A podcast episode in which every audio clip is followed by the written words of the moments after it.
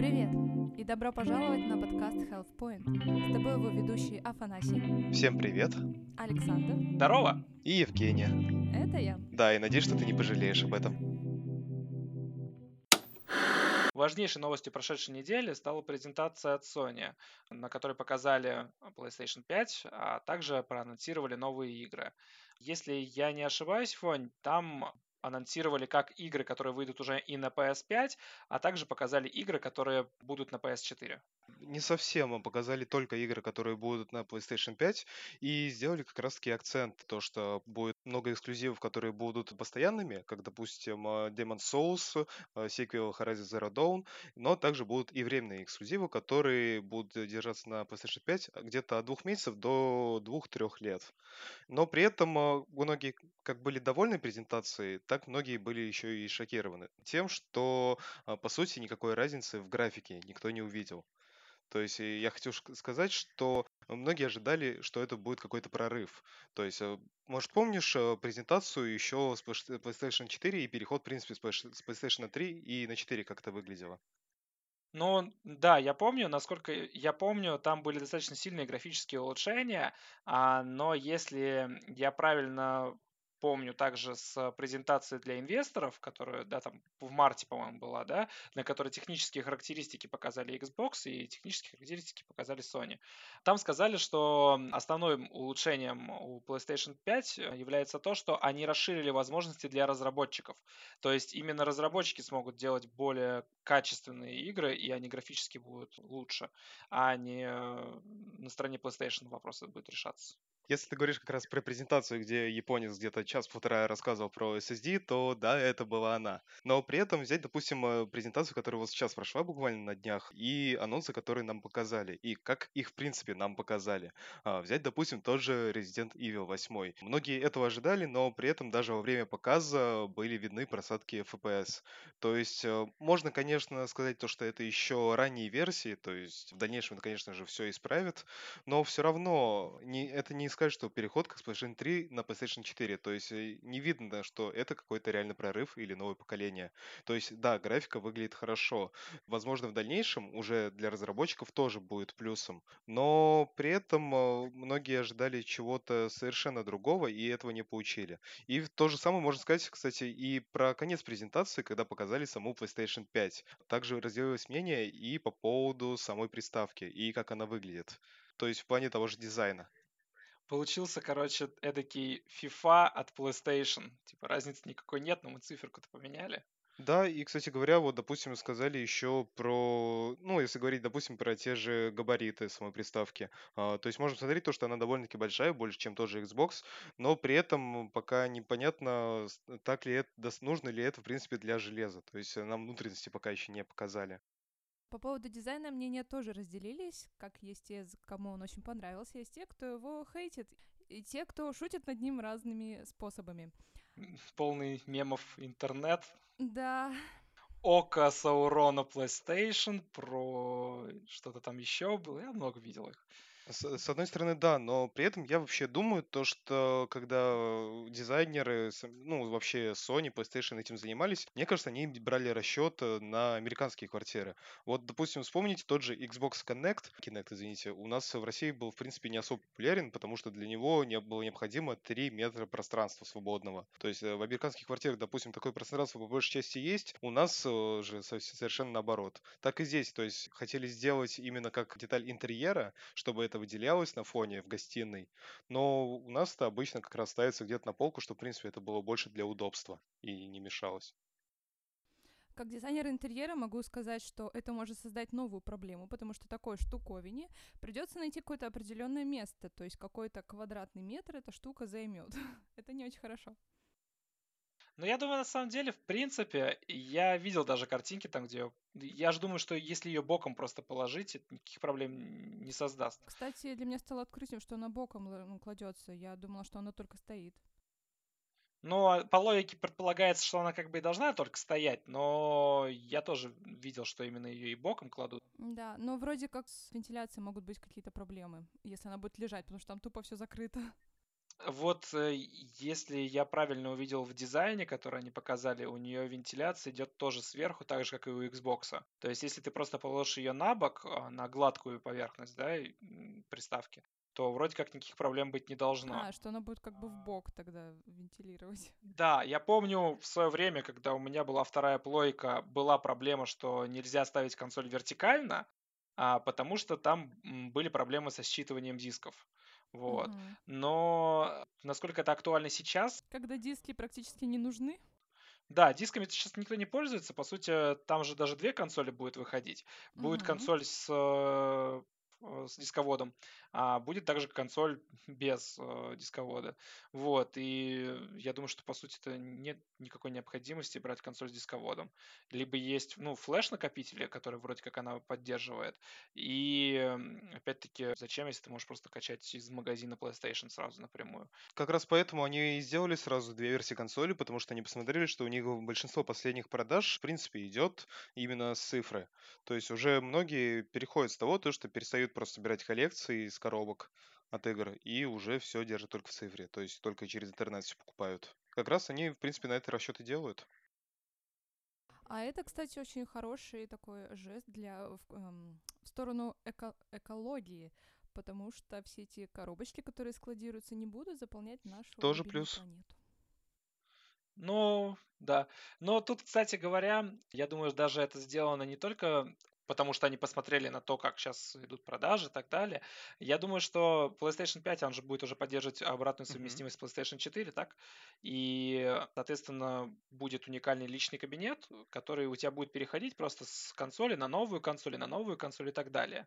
И, ну, в будущем. И, соответственно, какой смысл тебе в дисководе, если тебе нет необходимости там ставить диск от пи эс четыре в PlayStation пять, если ты просто заходишь в свой профиль, нажимаешь кнопку «Скачать», и у тебя скачивается игра, которая была на пи эс четыре, допустим, уже на пи эс пять.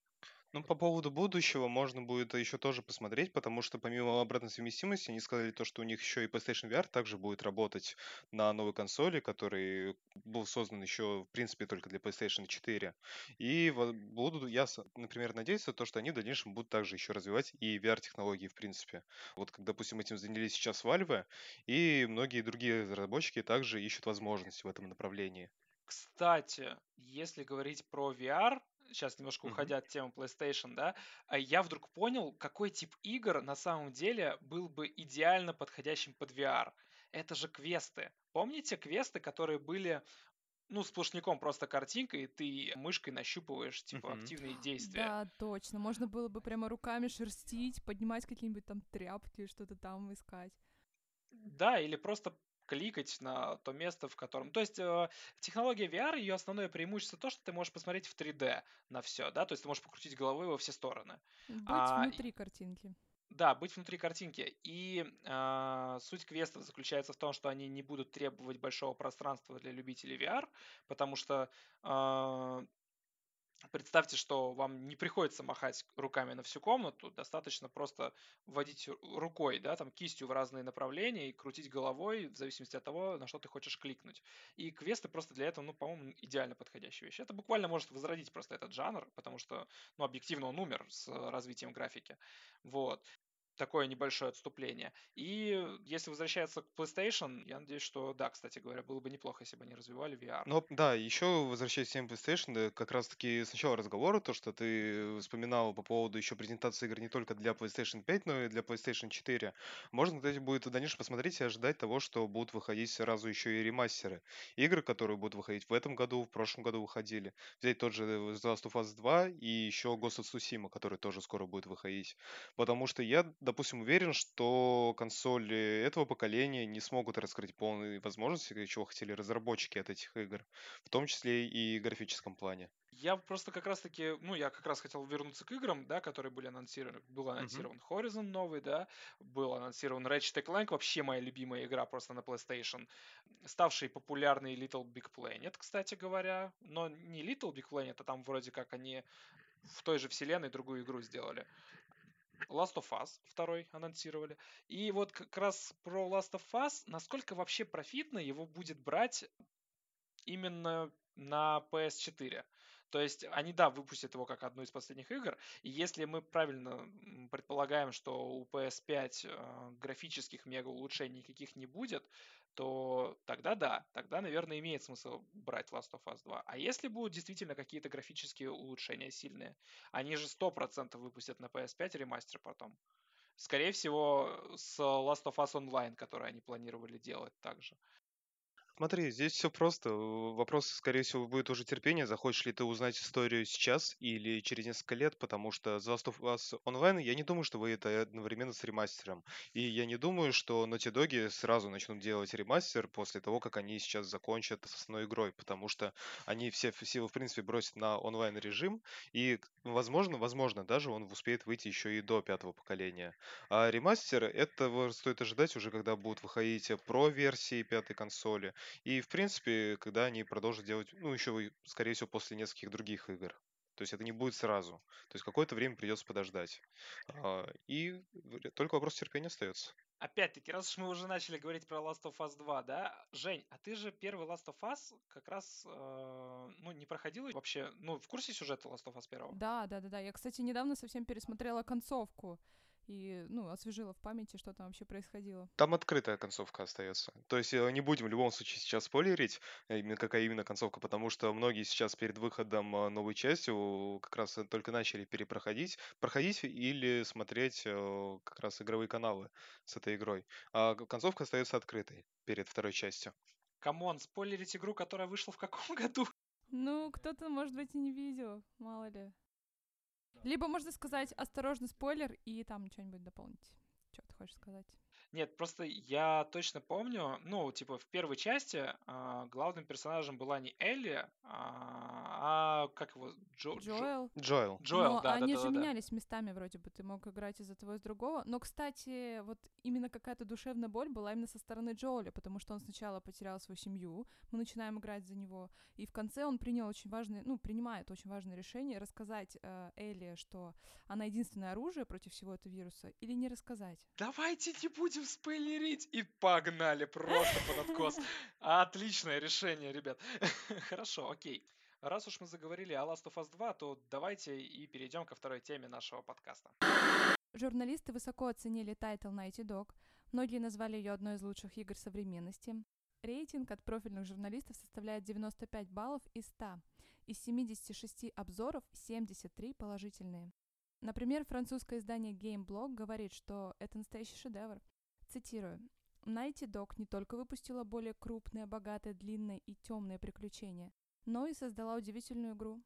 Также российское подразделение ай джи эн придерживается того же мнения. Они говорят, что это шедевр, который усовершенствовал игровой процесс, кинематографическое повествование и богатый дизайн локаций оригинала почти во всех отношениях. Но некоторые журналисты остались недовольны. Например, японский ай джи эн с одной стороны хвалит городские пейзажи и боевую систему, а с другой утверждает, что вторая часть лишена поэтической легкости, что там неинтересные новые персонажи, которые отягощают историю, делая путешествие Элли обычным и далеко не таким захватывающим, как в оригинале. Ребят, что думаете? Я думаю, то, что новая часть The Last of Us будет достойное продолжение первой части. Но, как минимум, я могу сказать то, что это будет самое масштабное продолжение и, в принципе, самая масштабная игра Naughty Dog, как они нас заверяют. Но при этом я тоже читал, что многие журналисты отметили как хорошие стороны, но некоторые нашли и не очень. То есть некоторые шурили боевую систему, некоторые как раз-таки сделали акцент на самих персонажах. Но я не так давно почитал еще интервью с вице-президентом Naughty Dog Нилом Дракманом. И он вообще сказал то, что вдохновлялся при создании этой игры сериалом еще «Во все тяжкие». И сделал акцент на том, что, если кто смотрел, может помнит, когда один из главных героев, Уолтер Уайт, он стал превращаться в монстра. То же самое и здесь. Они решили сделать систему морали, но которая будет зависеть уже не от прописанного персонажа, то есть как они это захотели сделать, а уже от самих игроков, от стиля прохождения игры. Будет это стелс или будет это агрессивное прохождение. То есть как, как будет взаимодействовать игрок с миром, с другими персонажами. В этом плане они решили сделать сейчас такой акцент. И, кстати говоря, еще я бы хотел даже, наверное, похвалить из того, что я уже видел, что прочел про игру, то, что они решили сделать линейное повествование, но с элементами открытого мира. То есть я, допустим, сам такое люблю, когда тебе дают возможность побродить, дают возможность немного исследовать окружающий тебя мир, тем более это устоявшийся постапокалипсис, но при этом ты не теряешь момента, когда ты отрываешься от самого главного сюжета. Угу. Ну да, кстати говоря, я тоже хочу отметить то, что это круто, когда разработчики дают тебе возможность самому выбирать моральную сторону. То есть ты не действуешь так, как они хотят, а ты поступаешь как-то по-своему. Но с другой стороны, я бы, допустим, не восхвалял бы Last of Us два так сильно. Во-первых, потому что у меня в принципе нет большого доверия игровым журналистам. Очень часто бывает такое, то, что мнение просто куплено. А во-вторых, я вижу в этом такую сильно достаточно популярную в современном мире пропаганду ЛГБТ. То есть известно, что персонаж Элли, да, она лесбиянка. И мне, допустим, ну, не очень нравится, зачем было делать ее лесбиянкой. Просто это же ничем не обосновано. Единственная мотивация была сделать ее лесбиянкой – это угодить определенной группе людей, которые, возможно, ну, даже типа не являются фанатами вообще игр. Такая политизация в играх для меня, допустим, ну, максимально неприемлема. Окей, если бы это было бы чем-то реально обосновано, но здесь это просто не нужно, я такое вот, допустим, не люблю. Но касательно серой морали, да, хочу тоже отметить то, что это достаточно здорово, что в игре есть такой момент. Вот ты говоришь, что это не обосновано, что Элли стала лесбиянкой. Я, может, ошибаюсь, но вроде как в первой части был такой эпизод, когда она была с девочкой, когда они вдвоем, точнее, с ней оказались. Они, помните, там кирпичами кидались в машины, в стекла, что-то разбивали, прикалывались, играли. И вот я, честно говоря, не помню, там был такой момент, что они вроде как-то вот друг с другом сблизились настолько, чтобы стать лесбиянками. Или это моя фантазия дорисовывает, я вот не помню. И хорошая фантазия. Да. В первой части Элли была еще четырнадцатилетним ребенком, и я не думаю, что они, она еще могла понимать, что она, у нее ориентация к лесбиянке. Но во второй части я вообще думаю, то, что может быть два варианта. Первый, как Саша сказал, да, конечно, это может быть все политизировано и с целью угодить меньшинствам, но я думаю, то, что может быть и совершенно другой вариант. То есть это просто решили сделать такой мотиватор, в дальнейшем которого будет идти месть. Потому что сами разработчики говорили, то, что эта игра будет построена как раз-таки, по сути, око за око. Главный мотиватор персонажа — это месть, и она будет идти и мстить людям, которые обидели его или совершили... Ну, я не знаю, в чем именно заключается, я старался не смотреть, в чем именно будет суть мести главного персонажа Элли, но она будет замотивирована этим на протяжении игры. Это может быть таким толчком, и тогда это будет вполне себе нормальное влияние. Интересный момент то, что теперь будем играть за Элли, если в первой части мы играли все время за Джоэла, и мы принимали какие-то решения касательно именно его жизни, потому что игра начинается с того, что он теряет свою семью, потом он теряет свою дочь, и в самом конце игры он принимает очень серьезные решения, которые повлияют на дальнейшую историю в этой игре. Окей, ну в любом случае осталось ждать, в принципе, нам немного. Если я правильно помню... Как... Нет, я точнее неправильно, я не могу помнить. Когда выходит Last of Us два? девятнадцатого июня. девятнадцатого июня. Ч- через пять дней на момент записи, да? То есть мы четырнадцатого июня сейчас сидим, это записываем. Да, буквально через несколько дней уже выходит. То есть журналисты уже играют. Сейчас частично сняли эмбарго, дали возможность им рассказать о первых ощущениях. И, кстати говоря, им, но при этом им запретили даже свои скриншоты из игры показывать. То есть вот скриншоты, только которые официально были, уже представлены, только такими можно пользоваться. То есть недавно, кстати говоря, сливали сюжет в интернет, и все равно разработчики стараются максимально оградить пользователей от этого, чтобы они посмотрели историю таким чистым еще взглядом и при этом не затуманенным, может быть, какими-то другими мнениями, может быть, тем, что они видели из трейлеров, из скриншотов, которые могли до этого показать. Чтобы они могли сложить свое какое-то уникальное потом мнение насчет этой игры, пройти от начала до конца без всяких спойлеров. Да, потому что, чтобы у каждого человека было свое такое полностью сольное прохождение, в котором он сам примет какие-то решения в зависимости от того, что будет ему предлагать игра. Потому что, по большей части, это должно остаться тем же стелс-экшеном. То есть его можно пройти и, как я понимаю, как хорошим персонажем, так же и совершенно плохим. И, возможно, это еще и повлияет на концовку, в принципе, твоей игры.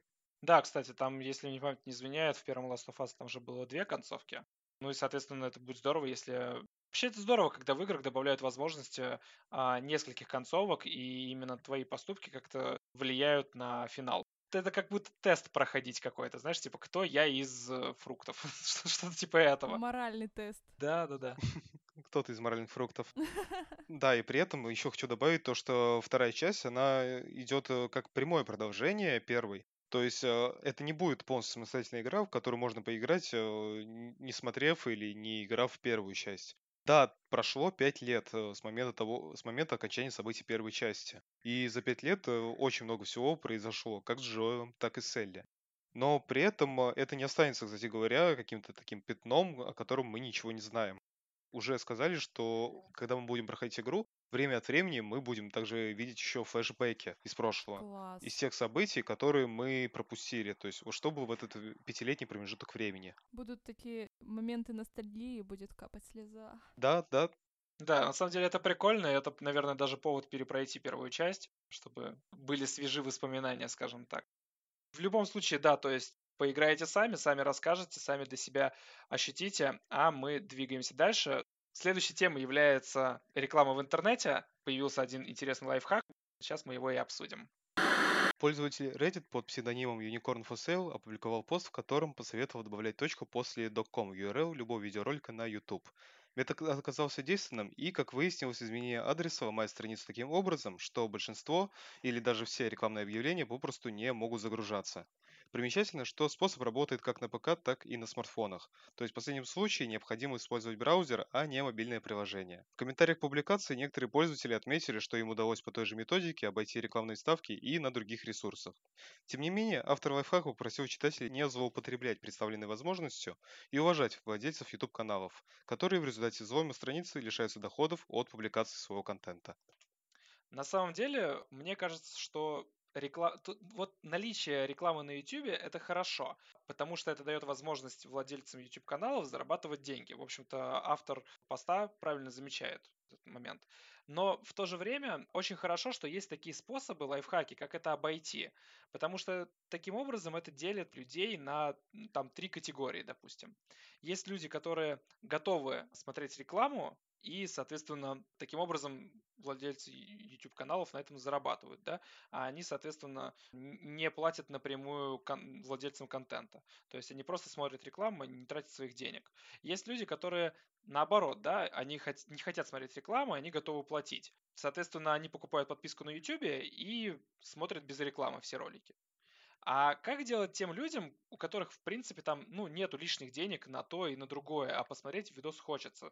И если такие лайфхаки существуют, это дает, как бы, возможность тем людям, кто хочет заморочиться, потратить время, найти этот способ, или там заморочиться с блокировщиком рекламы в интернете, да, чтобы смотреть видосики бесплатно и не платить вообще никому. То есть, таким образом, каждая аудитория получает то, что она хочет, и получается довольно-таки либерально. Не все же пользуются этим лайфхаком, да? То есть есть люди, которым все равно на рекламу. Есть люди, которые хотят поддержать авторов контента и задонатить им, да, там, ну или готовы потратиться на премиальную подписку. И если бы этим все пользовались, то да, а так получается, что вроде как нормально. Мне кажется, что такие системы должны быть, и хорошо, что есть люди, которые их находят. Вот. Я с тобой согласен, но при этом хорошо, что есть люди, которые готовы, в принципе, смотреть рекламу, и люди, которые готовы брать подписки. Потому что, представь, если бы не было этой самой рекламы в интернете, если бы вот мы хотим посмотреть какой-нибудь видеоролик, то есть выходим на YouTube, это в любом случае было бы платно. Захотим, захотим мы посмотреть Twitch-канал или посмотреть да, все, что угодно, там, повыбирать каталог одежды, и это все было бы все равно платно, потому что на сайте же присутствует реклама от того или иного бренда. И так позволяет как раз владельцам сайтов, других ресурсов зарабатывать с этого. То есть все могло выглядеть совершенно иначе. Если бы не было рекламы, у нас не было бы выбора. Платить за подписку или... То есть, например, если бы не было рекламы, была бы, например, по-любому платный вход на тот или иной сайт. И, короче, реклама как будто бы нас, наоборот, разгружает от этой финансовой зависимости. И мы просто посмотрели рекламу, и все, и мы ничего никому не должны. Кстати говоря, даже если бы не было рекламы, вы представьте то, что вы заходите, и все сайты, вот, все друг на друга похоже. То есть все эти бренды, это же тоже все-таки делает лицо тем или иным сайтом. Да. А, и, да, все было одинаково. Как мы, допустим, выбирали бы, что, каче... ну, вот, что качественное, что нет, потому что все выглядит, в принципе, одинаково. Не понимаю, не понимаю эту точку зрения, почему это должно выглядеть одинаково, потому что, ну, даже если это чей-то YouTube-канал, так их очень много, и в том-то и прикол, что они разные, ну, как они, реклама же их не, как бы, не различает друг, как это сказать-то? Да, но реклама же в интернете бывает разной, то есть, если говорим про, ну, одно дело, когда рекламные ставки, другое дело, когда это может быть реклама, допустим, или, ну, реклама брендов, или, в принципе, когда, ну, вот все, что мы видим, допустим, даже вот на интернете, если, допустим, упаковки, вот заходим, захотим мы заказать себе, допустим, домой вот продуктов, да, угу. элементарно, вот возьмем просто два разных бренда. Как актуально да, это сейчас, два... извини, да, что перебил. Вот, да, возьмем, допустим, вот хотим элементарно, не знаю, купить молоко. Заходим на сайт в интернете и видим две абсолютно одинаковые упаковки молока. И как мы узнаем, а, что... Ты имеешь ну, в виду такую какой, рекламу? Да, я, да, да, такую я, рекламу. Я думала, это же все, что рекламу, на упаковках. Которая, э, ну, возникает в момент просмотра видео, ты просто ждешь, когда она закончится, и ты продолжаешь смотреть видео. А ты сейчас mm. говоришь про рекламу как про бренд. То есть, ну, конечно, в таком случае бренд просто крайне необходим, и реклама... Но да, просто сходя за тему, я просто еще и про это подумал. Не-не-не, это да. просто разные вещи, на самом деле. То есть они ни- никак не связаны друг с другом. Брендинг — это больше к пиар-составляющей, mm-hmm. нежели к рекламе. То есть э, реклама нужна для того, чтобы э, привлечь твое внимание, обратить... Э, твое внимание на товар или на услугу. Внешний вид продукта, он уже выполняется именно в стиле бренда какого-то, чтобы у тебя закреплялся этот вид за, ну, этим брендом. И когда ты будешь видеть какой-то другой товар, у тебя автоматически будет накладываться твое мнение по предыдущему товару. То есть если ты, допустим, ну вот, хороший пример, допустим, я не помню сейчас уже марку пылесосов, да, которые это делают, они пробовали делать электромобили.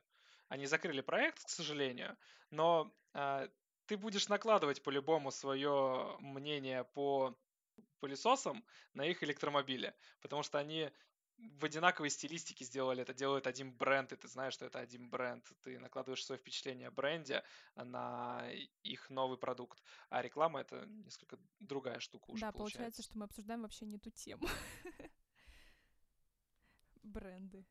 Ну да, можно, в принципе, так сказать. Ну, в общем, получается, что можно просто прийти к выводу, что в рекламе нет ничего плохого, и если бы не она, то мы бы, наверное, действительно платили бы за очень многое, что сейчас у создателей контента разного окупается просто за счет рекламы. Вот. И либо было бы просто очень низкое качество контента, потому что не было никакой мотивации у людей стараться, потому что они бы не смогли бы монетизировать то, что они делают. Вот, так что... Кстати, на самом деле же ведь действительно только на рекламе практически зарабатывают люди, ну, на Ютубе. Или я ошибаюсь? Вообще ты права, по большей части да.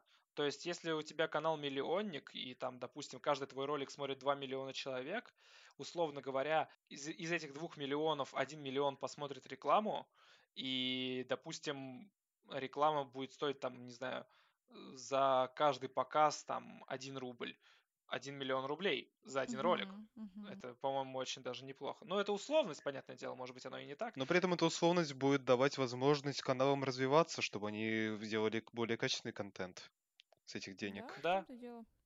Так что реклама — это вполне себе хорошо, пусть будет, а мы сами решим, что с ней делать дальше. Убирать ее подписками премиум или смотреть. Ну или если вы совсем уж негодяй, то тогда отблок, отблок. Ладушки, давайте на этом заканчивать. Да. Это был пилот. Спасибо, что дослушал до конца. На следующей неделе новый выпуск. Подписывайся, чтобы не пропустить.